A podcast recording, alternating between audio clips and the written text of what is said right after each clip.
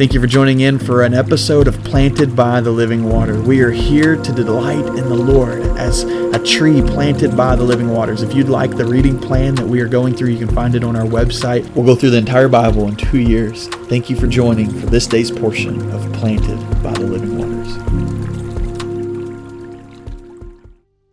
Romans chapter 12, it says in verse 1 Therefore, brothers and sisters, in view of the mercies of God, I urge you to present your bodies as a living sacrifice, holy and pleasing to God.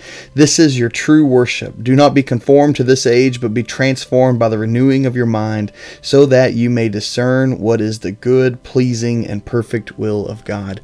This is uh, an anchor in the book of Romans. He says, if this is all true, this gospel that's been laid before you, the goodness of God and the mercies of God, he said, therefore, considering in view of the mercies of God, here's what you're to do. He says, present yourself as a living sacrifice.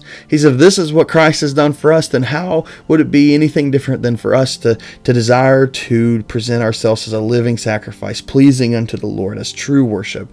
He says, in that, what that looks like, if you want to know what it looks like, he says, don't be conformed to the world don't just do the things of the world. Don't just do the things that are, are being done around you, but be transformed. And how do you be transformed? By the renewing of your mind. How does that happen? Through a change of heart, through the Spirit given to the a heart and a heart made new. And then it changes our thoughts, our actions, our character, our behavior. It changes uh, every aspect of us. And so our mind is renewed so that we would discern what is good, pleasing, and the perfect will of God.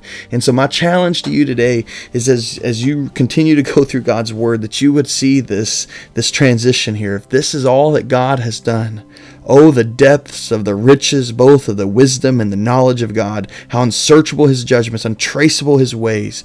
For who has known the mind of the Lord, or who has been his counselor, and who has ever given to God that he should be repaid? For from him and through him and to him are all things. To him be the glory forever. Amen. This is the hymn of praise right before Paul says, So if the riches of his depth are so great, then in view of his mercy, let's present ourselves a living sacrifice unto the Lord. What would it look like for you to be presented as a living sacrifice?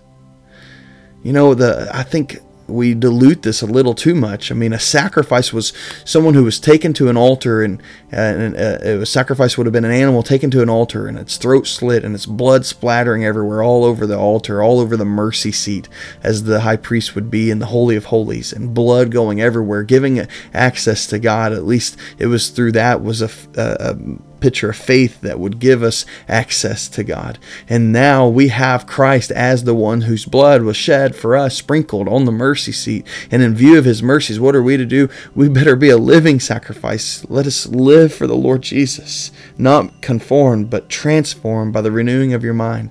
Does your mind need to be renewed? Is there things that you uh, think and have always thought that the gospel's wanting to change and challenge? Would you surrender your life and live for Christ? so that your mind would be renewed and you'd be a living sacrifice unto Him. Father, we love you. May we be presented before you as living sacrifices. Lord, would you change us, not just through conformation, but through transformation by the renewing of our minds. Father, we love you and we thank you. It's in the name of Jesus we pray. Amen.